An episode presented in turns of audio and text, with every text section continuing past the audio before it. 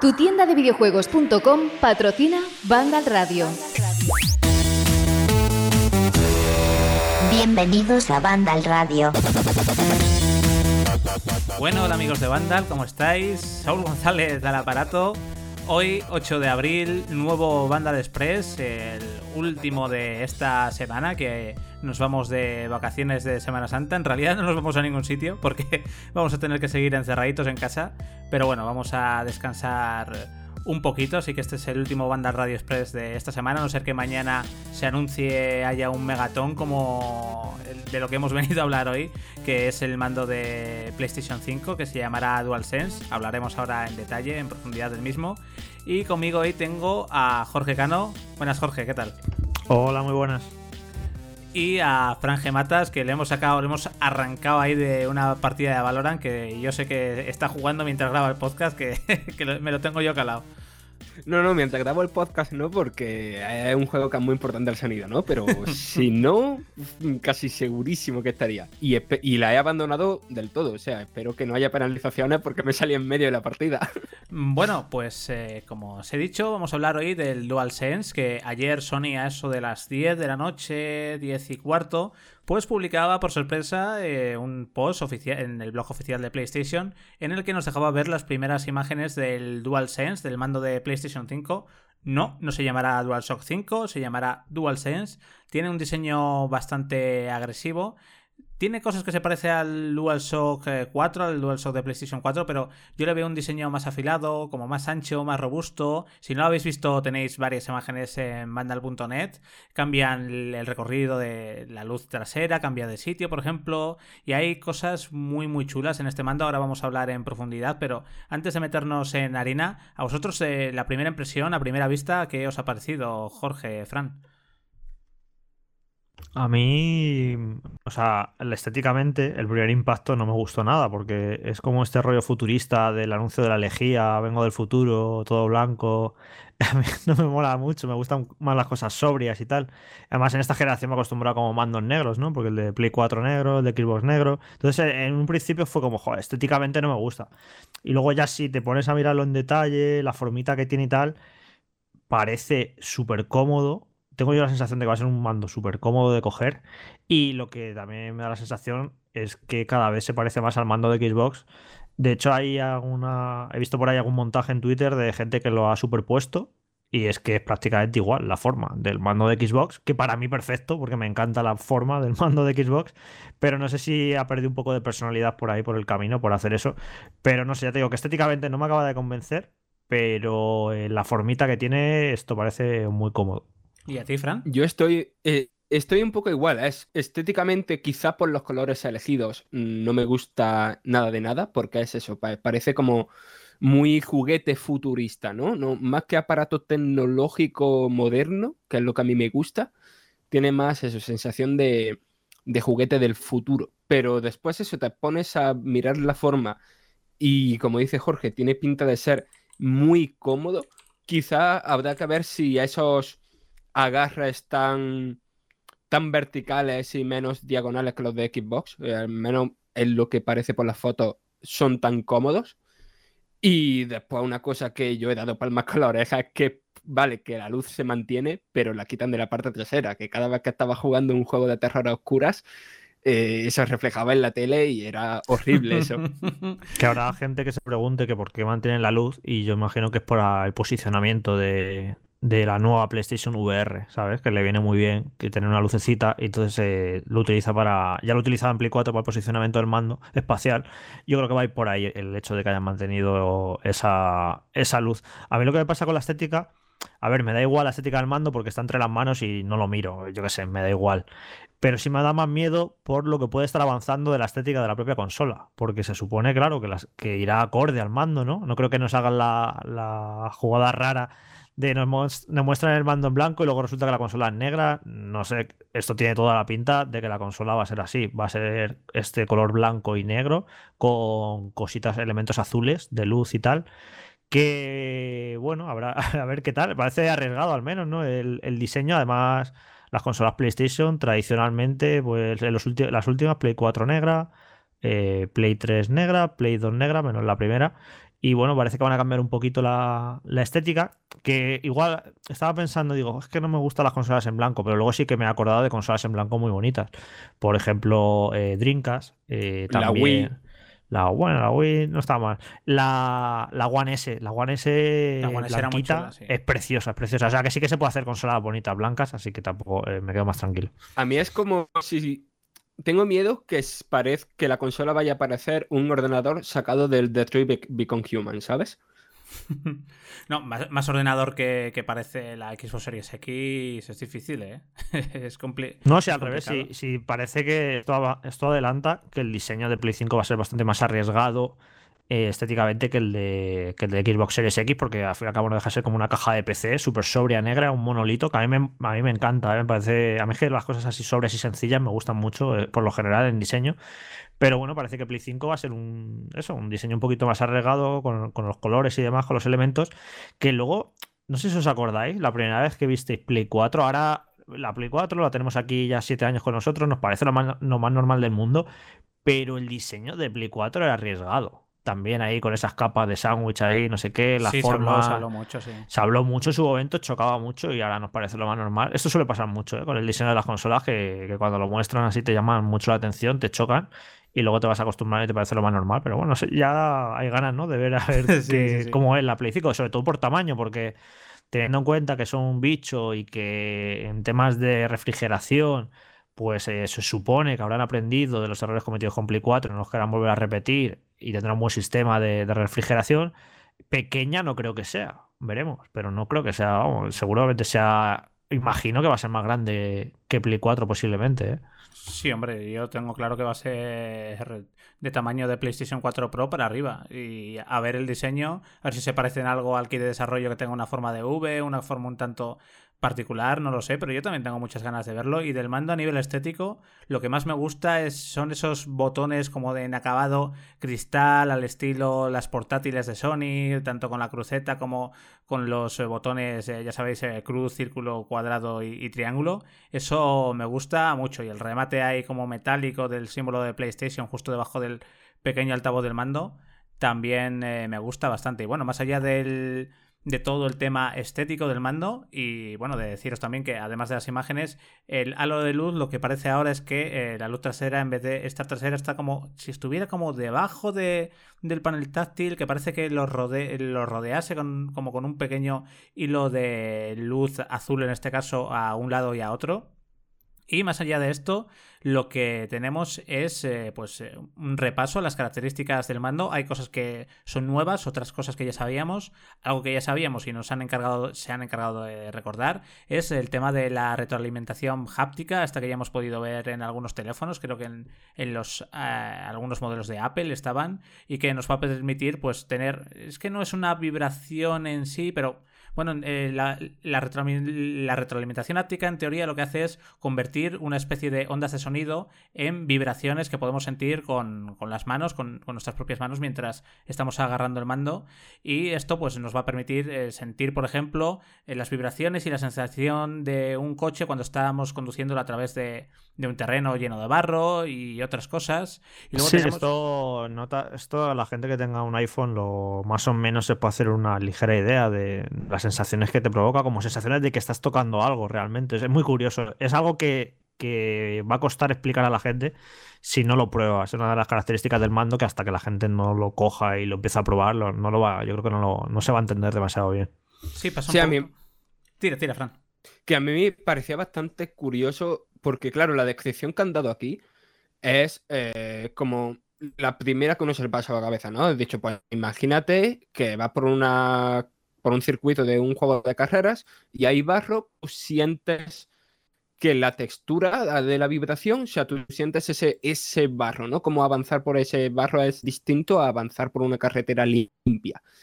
Y, pero es que me parece muy curioso de cuando eh, en, en Wired pudieron probar un prototipo de este mando, hablaban de un mismo personaje, ¿no? Pues que es el, la sensación que daba al, al, bucear o al moverse por una zona helada o, o, al avanzar por un terreno normal sin obstáculos era muy distinta que lo, que se te transmitía a las manos y que al final te era una, una cosa muy difícil de explicar, pero mucho más inmersiva. Sí, luego además de todo esto del sistema de retroalimentación háptica que va a hacer falta pasar un poco con esa vibración HD de Nintendo Switch que hacía falta probarla para ver realmente lo que era y esto es todavía un paso más allá. Como bien dice Jorge los que tengáis un iPhone de estas últimas generaciones eh, podréis entenderlo mejor. Y aparte de esto otra cosa que ya se sabía y que también han vuelto a remarcar es el tema de los gatillos adaptativos R2 y L2 que van a tener como una especie de resistencias para que poder sentir en los dedos, por ejemplo, mientras vamos pulsando el gatillo, como si hiciéramos, por ejemplo, la tensión de un arco antes de disparar una flecha. Y eso se va a poder hacer con estos eh, gatillos adaptativos, que es otra eso de las cosas curiosas. Sí. Eso va a estar muy chulo. Se pone el ejemplo del arco, que es el más evidente, ¿no? Pero, por ejemplo, juegos de coches va a permitir que se te eh, bloquee el freno y va a, ser, va a ser muy guapo que, que, se te bloquee el freno y notes que se te, que se te ha puesto duro eh, al, al, apretar ahí que, como una resistencia, ¿no? Y yo que sé, se le va a poder dar usos también curiosos. Incluso en un juego de disparos, a lo mejor crear una mecánica de que se, se te encasquilla el arma, una bala. sí. El arma y tienes que ahí como. Y lo notas ahí que, no sé, pues se puede hacer cosas muy chulas. Es que al final, entre la retroalimentación áptica, por no llamarle vibración, porque es que no es una vibración, y lo de los gatillos, eh, esas dos cosas juntas, aplicado a mecánicas y tal, yo creo que es la mayor evolución de un mando de PlayStation, al menos en su historia. Y espérate que no, en general, de, en cuanto a las sensaciones que, que, te van a transmitir. Luego, ¿qué ocurre? Que claro, que la mayoría de los juegos que jugamos, el 90%, son juegos multiplataforma. Entonces luego hay que confiar en los estudios, hay que le vayan a sacar provecho a estas características, que claro, que está usando el PlayStation 5, no es una consola más, eh, al final va a llegar a muchísima gente y ellos serán los primeros interesados ¿no? en intentar aprovechar un poquito esas características, pero es de imaginar que al final los juegos exclusivos sean los que más partidos le saquen a todo esto. Sí, claro, es que es, eh, esas funciones dan a pensar mmm, usos que, que, ni siquiera nos imaginamos, ¿no? Porque se pueden crear mecánicas de juego totalmente innovadoras, pero el tema es ese, si al final un juego tiene que salir en más plataformas, se va a arriesgar un estudio de tamaño medio o, o pequeñito a reducir aún más su público por, por, usar un mando que solo está disponible en una plataforma. Es que es complicado. ¿Sabes, Frank, el juego que va a usar todo eso a tope? Eh, el juego de terror de Kojima. Uf, ojalá.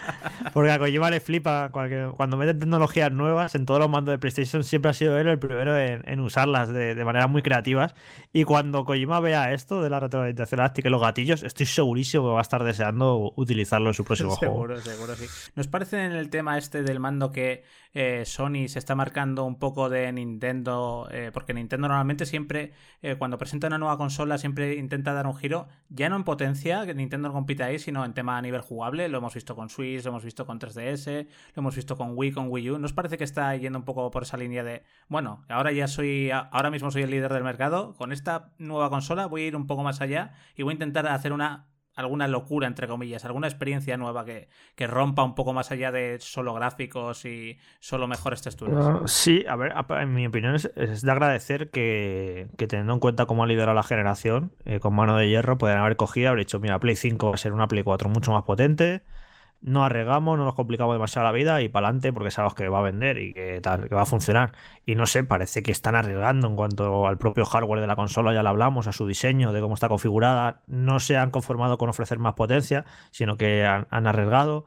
Con el mando estamos viendo innovaciones. No, me parece como una, en ese sentido, una eh, Sony juguetona con su nueva consola de como que tiene ganas de, de ofrecer cosas nuevas. Claro, yo creo que también tiene que ver con el hecho de que tiene que ofrecer cosas nuevas. O sea, a, Microsoft como que le da un poco igual vender menos consolas, ¿no? Porque al final lo suyo son los servicios, pero Sony no, son el negocio de Sony son, es la consola, al menos de momento. Y el tema es que tiene que ofrecer algo muy distinto a lo que de aquí a 5 o 6 años pueden ofrecer sus competidores, que sus competidores no tienen por qué ser Microsoft, sino que pueden ser pues, el servicio de juego la nube de Google, el de Amazon, el de Facebook, lo que sea.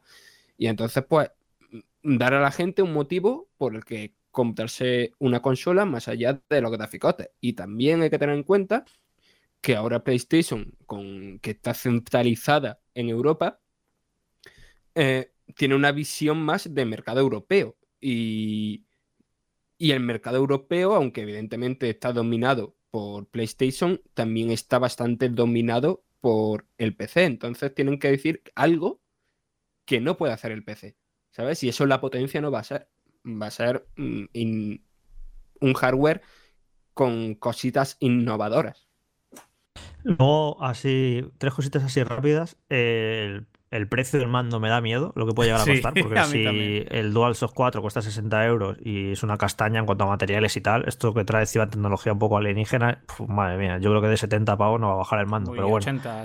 que de esto también, esto ya lo dije yo cuando empezaron a ser los primeros rumores de Play 5, que si algo tenía claro es que iban a sacar un mando nuevo con chorradas, porque, bueno, eso fue cuando los primeros rumores aquellos del mando con pantalla porque ganan mucho, mucho dinero Sony vendiendo mandos, pero mucho. Entonces, eso es tenerlo claro que siempre sacan en su consola nueva un mando con movidas nuevas para tener que venderlo. Y luego, eh, no sé por qué mantienen el panel táctil, porque no se utiliza prácticamente para nada útil en Play 4. Al final no deja de ser un botón más y ya está. Y no, no acabo de entender por qué persisten. A mí me parece como un error del diseño del mando de Play 4, ese panel táctil que no vale para nada, y siguen con él curioso, no sé. Por hacerlo retrocompatible, quizás, quiero decir. Sí, pero tío, es que no pero condicionar, condicionar todo el diseño del mando por la retrocompatibilidad, joder, no sé, no, sí es posible a lo mejor, Frank, que al final eh, sea esa la, decisión principal, pero no sé, es que no, es que no se utiliza para nada, macho, en, Play 4. Y es que además, además meterlo simplemente con un botón más, porque lo de pulsar el botón eh, central, como, como quien dice, que al final lo que haces es pulsar el botón táctil y ese, ese botón que está tan a mano para acceder a menús o tal, a mí sí me parece, sí me parece bastante útil. Pero sí, pero es un botón, un botón grande. Un botón más, sí, sí, sí, sí. Y luego el, el detalle este de que me gusta mucho, de que lleva micrófono incorporado, que yo imagino entonces que tú ahora en Play 5 le metes unos cascos por el jack, unos cascos cualquiera de tu móvil, de lo que quieras, y ya está, y ya tienes ahí para hablar con los colegas, que me parece genial, porque sabes que esto siempre que estás jugando a la consola vas a jugar online y siempre el comentario de voy a buscar los cascos con, ¿sabes? Para poder hablar. Y esto ya va a estar guay, ya desde, vas a tener ahí un micrófono incorporado y hace más fácil las cosas. Cualquiera le metes unos cascos y ya puedes hablar, que está, a mí me parece esto muy, muy buena idea. Sí, de todas formas, la mayoría de los cascos de teléfono ya tienen, tienen micro y si los enchufabas al DualShock 4 ya podías hablar perfectamente, ¿eh? te los detectaba sin ningún problema. Pero sí hay gente que no tiene micro y tal, y por lo menos para hacer un apaño, aunque ya han dicho que lo recomiendan para una charla breve y que es mejor, evidentemente, un micro que venga, que lo tenga, aunque sea simplemente por la distancia que lo vamos a tener de, la boca, porque se, nos va a colar todo el ruido de fondo y tal. Entonces... Y, más que eh, yo creo que el uso, el uso para el que lo han metido no es ese. Tiene toda la pinta que el uso es para ese, ese sistema de reconocimiento de voz que va a ser tan importante el sistema operativo, que se lleva rumoreando de hace un montón, que de hecho han salido patentes, que al final que parece que va a ser muy importante en el, en el sistema operativo lo de andar eh, haciendo, dando comandos de voz. Así que por eso seguro que está integrado ahí ese, ese, micrófono. Sí, luego otra cosita interesante es que el botón Share desaparece, entre comillas, porque lo sustituyen por un botón llamado Create, que es una característica nueva que va a conservar todo lo que tiene ser, o sea, vamos a poder seguir haciendo capturas de pantalla, grabando gameplays o eh, emitiendo contenido eh, a través de Twitch o de otras plataformas de directos, pero además van a añadir nuevas características que todavía no han dicho cuáles son, que hablarán de ellas más tarde y yo estoy bastante intrigado sobre qué demonios van a hacer con este botón de, de crear, la verdad, Jorge y Fran. Yo creo que mm, probablemente ninguno demos la solución. Yo creo que va a ser algo quizás más innovador de lo que podemos pensar ahora mismo en un podcast que grabamos en una horita rápidamente. Pero yo creo que va a tener que ver con el hecho de no solamente compartir lo que nosotros estamos subiendo, ¿no? O sea, compartir una captura, compartir un vídeo, sino compartir partes del juego, ¿sabes? Igual, mm, no sé si me explico, por ejemplo, si creas algo en un juego creativo, no sé, como lo que comentaban de cuando en el anuncio de Google Stadia, ¿no? Que te permit que se supone que iban a permitir el, el compartir mm, partidas ¿no? de la gente, ¿no? Por ejemplo, tú has llegado a esta, hasta esta fase, pues tú cojas un enlace, abres el juego y, y estás en esa misma fase con todo el progreso de ese jugador, pues cosillas así. Sí, puede ser interesante eso que, que comentas, Fran. ¿Tú crees que pueden ir por ahí los tiros, Jorge, o están preparando alguna otra cosa que, que, Yo que no nos creo podemos ima- ni imaginar? Va a tener algo seguro, eh, si recordáis cuando se anunció Stadia, que ibas a poder crear como puntos en concretos en un juego y tú, por ejemplo, eh, guardas eh, un jefe o un momento en una fase y tú compartes ese momento con otro colega y pincha en ese enlace y va directamente a ese momento del juego, a ese paisaje o a esa situación.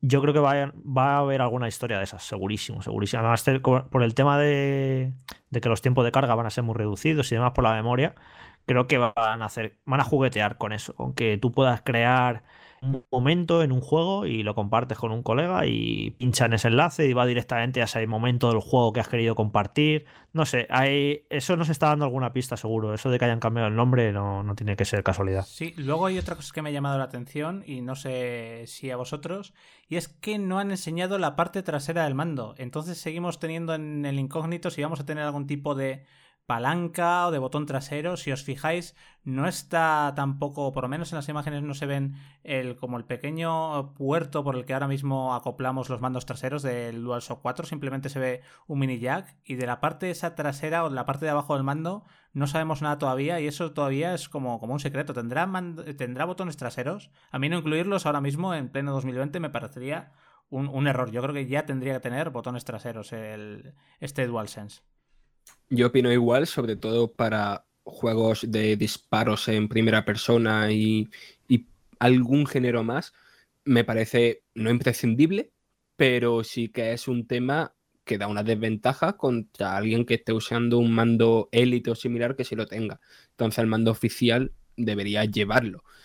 Y segu- o sea, que ojalá sean botones, eh, o sea, palancas, pero quizás se trate de alguna cosa más loca, ¿no? Igual que hicieron con la parte trasera de PS Vita, quizá.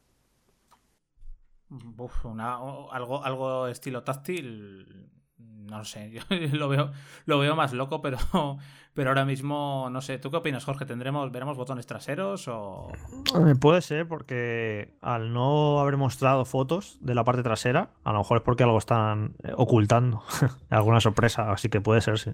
Hombre, también si no usa el mismo adaptador de... O sea, si, en la parte de abajo solo tiene el jack y no tiene eh, el mismo enchufe que tiene PlayStation 4, sería muy feo de la gente que se ha comprado eh, los botones traseros de la Play 4 hace un mes que no lo pudieran usar en el mando de Play 5, ¿no?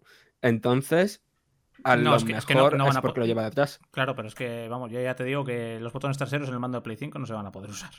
No, porque no, si ese puerto no está, a no ser que no sea un diseño final y al, al final lo incluyan, se usa ese puerto. Y que es una ñapa, que rompe el diseño, que no, que no, que no, van, a, no van a hacer eso. No, lo dudo. Eh, es que encima además yo no sé si entrarían ahora mismo con el diseño que tienen del mando y demás.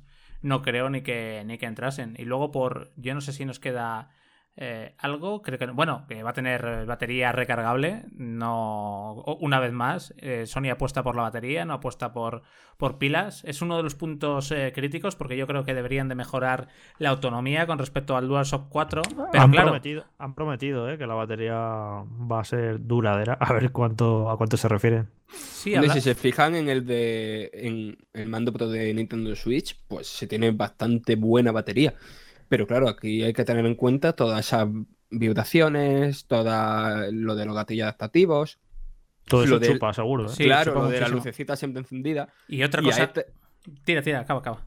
y a este respecto de la batería, eh, no me he fijado del todo. ¿Se carga por USB-C o por, o por mini USB? No se ve, pero os fijo que tiene que No ser. Pero, pero sí. creo, creo que habían dicho que era USB-C, ¿eh? Me suena que habían Vale, especificado vale, que era vale, USB-C.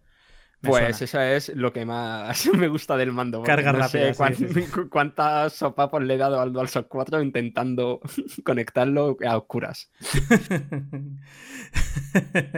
sí, bueno, y de hecho, otra cosa que hay que tener en cuenta y te- que también hablan de ella, que claro, hay que intentar tener más batería, pero si tienes una batería más grande, aumentas el peso y también hay que luchar para que el peso del mando sea lo menos lo menor posible para no estar cansado, para, para no- que no te canses al agarrarlo. También A vosotros nos pasa que, que no os gustan tampoco los mandos demasiado ligeros. a mí me pasa muchísimo y los Hay ratones como un igual, equilibrio. sí. Tiene, tiene que haber como un equilibrio, porque a mí coger algo como que no pesa, como que está vacío, no me gusta la sensación que me transmite las manos. A mí me gusta que pese un poquito. O sea, prefiero que se pase de peso a que no llegue y sea como súper ligero. ¿Qué mando de PlayStation era hiper ligero? El Six Axis. el, El de, Six Axis, el de sí. Play 3. El de Play 3. El de Play 3 no me gustaba, que no pesaba absolutamente nada. Me daba la sensación de no, de no estar cogiendo Sí, nada. luego con el DualShock 3 pesaba más, yo creo, me parece. Pero el Six Axis pesaba muy, pero que muy poquito. Y, Claro, porque no tenía los motores de, de. Sí, y, y- y, bueno, a ver, a ver si lo mejoran eso. Quizás con la tecnología áptica, lo que, o háptica, mejor dicho, lo que, lo que permite es al no tener esos motorcillos, ese peso ya se lo van a ahorrar, pero, pero bueno, habrá que verlo. Y por último, eh, hay que decir que Jim Ryan ha vuelto a apuntar a que el lanzamiento de PlayStation 5 tendrá lugar en Navidad del 2020, o sea que se reafirman una vez más en que va a salir este año, pero bueno, eh, hoy es esto y mañana, mañana puede ser otra cosa y que intent- intentarán pues compartir más información sobre PlayStation 5 y mostrar el diseño de la consola durante los próximos meses. Yo creo que algo cercano sobre el mes de junio tendremos de, respecto de, de la Play. Yo creo espero. que ¿Más mayo apostaría. ¿Mayo? Yo apost- Sí, yo apostaría por mayo, sí. Bueno, eh, Porque junio eran las fechas como del E3, ¿no? Y pues ahí seguro que Microsoft mostrará un montón de cosas, el resto de compañías y tal. Y como Sony se había desmarcado del E3, pues yo imagino que a lo mejor en su planificación era. Eh, a mí me extrañaría mucho, ya te digo, que, que- que pase mayo, junio y que no hubiéramos visto ya la consola, primeros juegos y tal, porque luego ya después del verano ya tienen que ir a tope. Así que yo creo que mayo, sí, sí. A ver, esto que voy a decir es totalmente un rumor, ¿vale? Pero eh, hoy ha salido bastante información filtrada que hay que tratar como rumor de Resident Evil 8 y que ese Resident Evil 8 se mostraría por primera vez en un State of Play que se celebraría en junio. Eh, y ese Resident Evil 8 de, es- en principio saldría para consolas de nueva generación. Eh, el tema es que me parecería muy raro que Sony anunciara un juego eh, para una consola que no haya mostrado previamente, ¿sabes? Y No, pues entonces sí, pues se podría ser esa primera sí. semana de junio, sí, sí.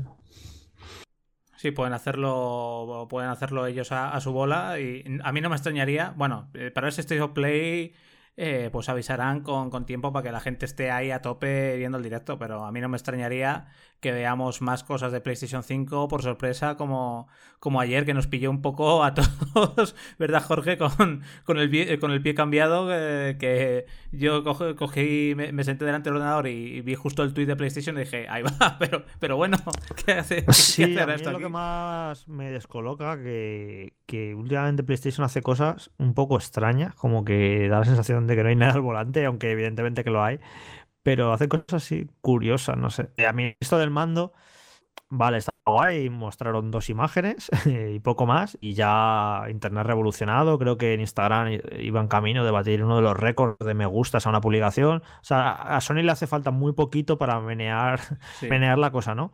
Pero, joder, no sé, eh, si vas a anunciar el mando de tu nueva consola, que me parece algo importantísimo, un pequeño vídeo, ¿no? Un vídeo Sí, a mí mando dando mata, vuelta, bonito, mira, quita esto, lo otro. Y nada, tío, dos imágenes, es que son muy rácanos. Sí. Y luego, aparte, da la sensación de que PlayStation España ni lo sabía. Porque No, no lo sabía, yo estoy seguro que no lo sabía. publicaron a las 10 de la noche esto y hasta las 12 y media PlayStation España no puso el tweet como que les pilló por ahí tomando algo. Yo estoy y fue, seguro que no lo "Hostia, que- sabían, segurísimo. que han anunciado el mando y cómo no puede haber esa comunicación entre PlayStation América y PlayStation Europa. No sé, hay como cosas raras ahora mismo en, en el funcionamiento de Sony, de comunicación. No sé, es muy extraño, la verdad. De ahí a que creo que hay una especie de disputa, ¿no? De esta intención de Jim Ryan de que todo sea ultra centralizado y esas divisiones que tienen a lo largo de repartidas por todo el mundo, ¿no? Yo creo que internamente Sony está ahí viendo a ver mm, qué hacen, ¿no? Sí, pero también te digo que Sony eh, que el blog de PlayStation España no tenía nada publicado y por ejemplo el de Alemania sí lo publicó al poco tiempo. Entonces, no lo sé, pero hay, desde luego, algo pasa ahí que, no hay una comunicación fluida. Yo estoy seguro de que PlayStation España no tenía ni idea de que se iba a anunciar el, mando en, ese momento. Pero, pero ni idea, vamos. Y no creo que lo supiera nadie. No sé si para que no se filtrara o para qué, porque estén muy recelosos de. Pero esto, no sabían. Esto es muy Nintendo, ¿eh? también te digo que históricamente yo conozco gente que ha trabajado en Nintendo y dice que ni ellos mismos sabían a veces cosas eh, porque limitan mucho la información para que no haya filtraciones. Pero bueno, en este caso, no sé, la, nueva consola, el plan de comunicación, estrategia, eh, mostrar el mando, son como hitos muy importantes como para que no lo sepan las filiales de cada país. Que a lo mejor sí que lo sabían, ¿eh? yo que sé, y un cambio de hora en el último momento. Vete a saber, también hubo una teoría que yo no la creo, pero hay base para creer en ella, que ya es casualidad de que muestres el nuevo mando una hora antes de que Microsoft hiciera su evento de Xbox Inside con sus novedades que yo no creo que lo hicieran para contraprogramar. Pero joder, ya es casualidad, ¿eh? Jorge, ¿tú te acuerdas cuando se iba a presentar, creo que la Xbox, que justo metió eh, un tweet proporcionado a PlayStation con PlayStation 4? Yo es que me lo creo totalmente, vamos. Pero es que veo a una Sony tan soberbia últimamente, ¿sabes? Que le da igual, que, que, me da la sensación de que le da igual lo que haga o deje de hacer Xbox. Por eso lo digo, ¿eh? No por otra cosa. Es que a mí, a mí no me extrañaría nada. Y bueno, el mando lo hemos repasado y simplemente antes de despedirnos, para que lo sepa todo el mundo, que justo ha habido una novedad novedosa, entre comillas, valga la redundancia, que y no tiene nada que ver con PlayStation, tiene que ver con Google Stadia, que hablamos justo ahora de ella, y que abren Stadia a todo el mundo. Lo acaba de anunciar a través de la cuenta oficial de Twitter, abrimos Stadia a todo el mundo y que además todo el mundo podrá recibir dos meses gratuitos de Stadia Pro, que incluye acceso gratuito a varios juegos. Así que si queréis eh, jugar a Google Stadia eh, o probar Stadia, que ya os digo que a nivel de rendimiento es brutal. Otra cosa es que como servicio esté cojeando, pero se le puede dar ahora un tiento. Dos meses completamente gratis de suscripción a Stadia Pro abierto para todo el mundo ya. Por fin, que ya, que ya era hora. Y nada, con esto, con esto dicho, eh, Fran, Jorge, eh, muchísimas gracias por estar aquí en otro Vandal Express. También deciros que Vandal Radio estará mañana, el canónico, bueno, se grabará mañana y se publicará el viernes, el canónico, así que tendréis otra ración de podcast el próximo viernes. Y nosotros en teoría mañana descansamos. Ahora igual Xbox o Microsoft presenta un pelotazo de Xbox Series X y estamos aquí hablando de ello. Pero en teoría, en principio nosotros mañana descansamos. Que os vaya bien la Semana Santa en la medida de lo posible. Y bueno chicos, a vosotros dos un abrazo y muchas gracias. Y nada, y decirle a la gente que se ponga las pilas con el Final Fantasy VII, que, la semana que, que, la semana que viene mi plan es hacer un podcast express de spoilers de Final Fantasy VII Remake. Aquí hablar del final y de todo, de destriparlo bien. Así que que se vaya poniendo la gente las pilas, que yo lo estoy haciendo, que lo empecé hace poquito. Sí, yo estoy en, la, recta final para Vale, yo me acabo de enterar de esto, entonces se supone que me voy a tener que pasar el juego entre el viernes y el bueno, tampoco martes. no hace falta que corra, si no puedes estar, pues nada, pero yo no sé, yo calculo que sobre el miércoles de la semana que viene o así, que ya no lo habremos pasado varios. Y además, algún invitado especial y tal, le hacemos aquí un podcast de, de spoilers. Sí, destroza juegos. Pero sí, lo podemos, lo podemos hacer. Bueno, chicos, muchas gracias. Hasta luego. Nada, a vosotros, hasta luego. Tu tienda de videojuegos.com patrocina Vandal Radio. Vandal Radio.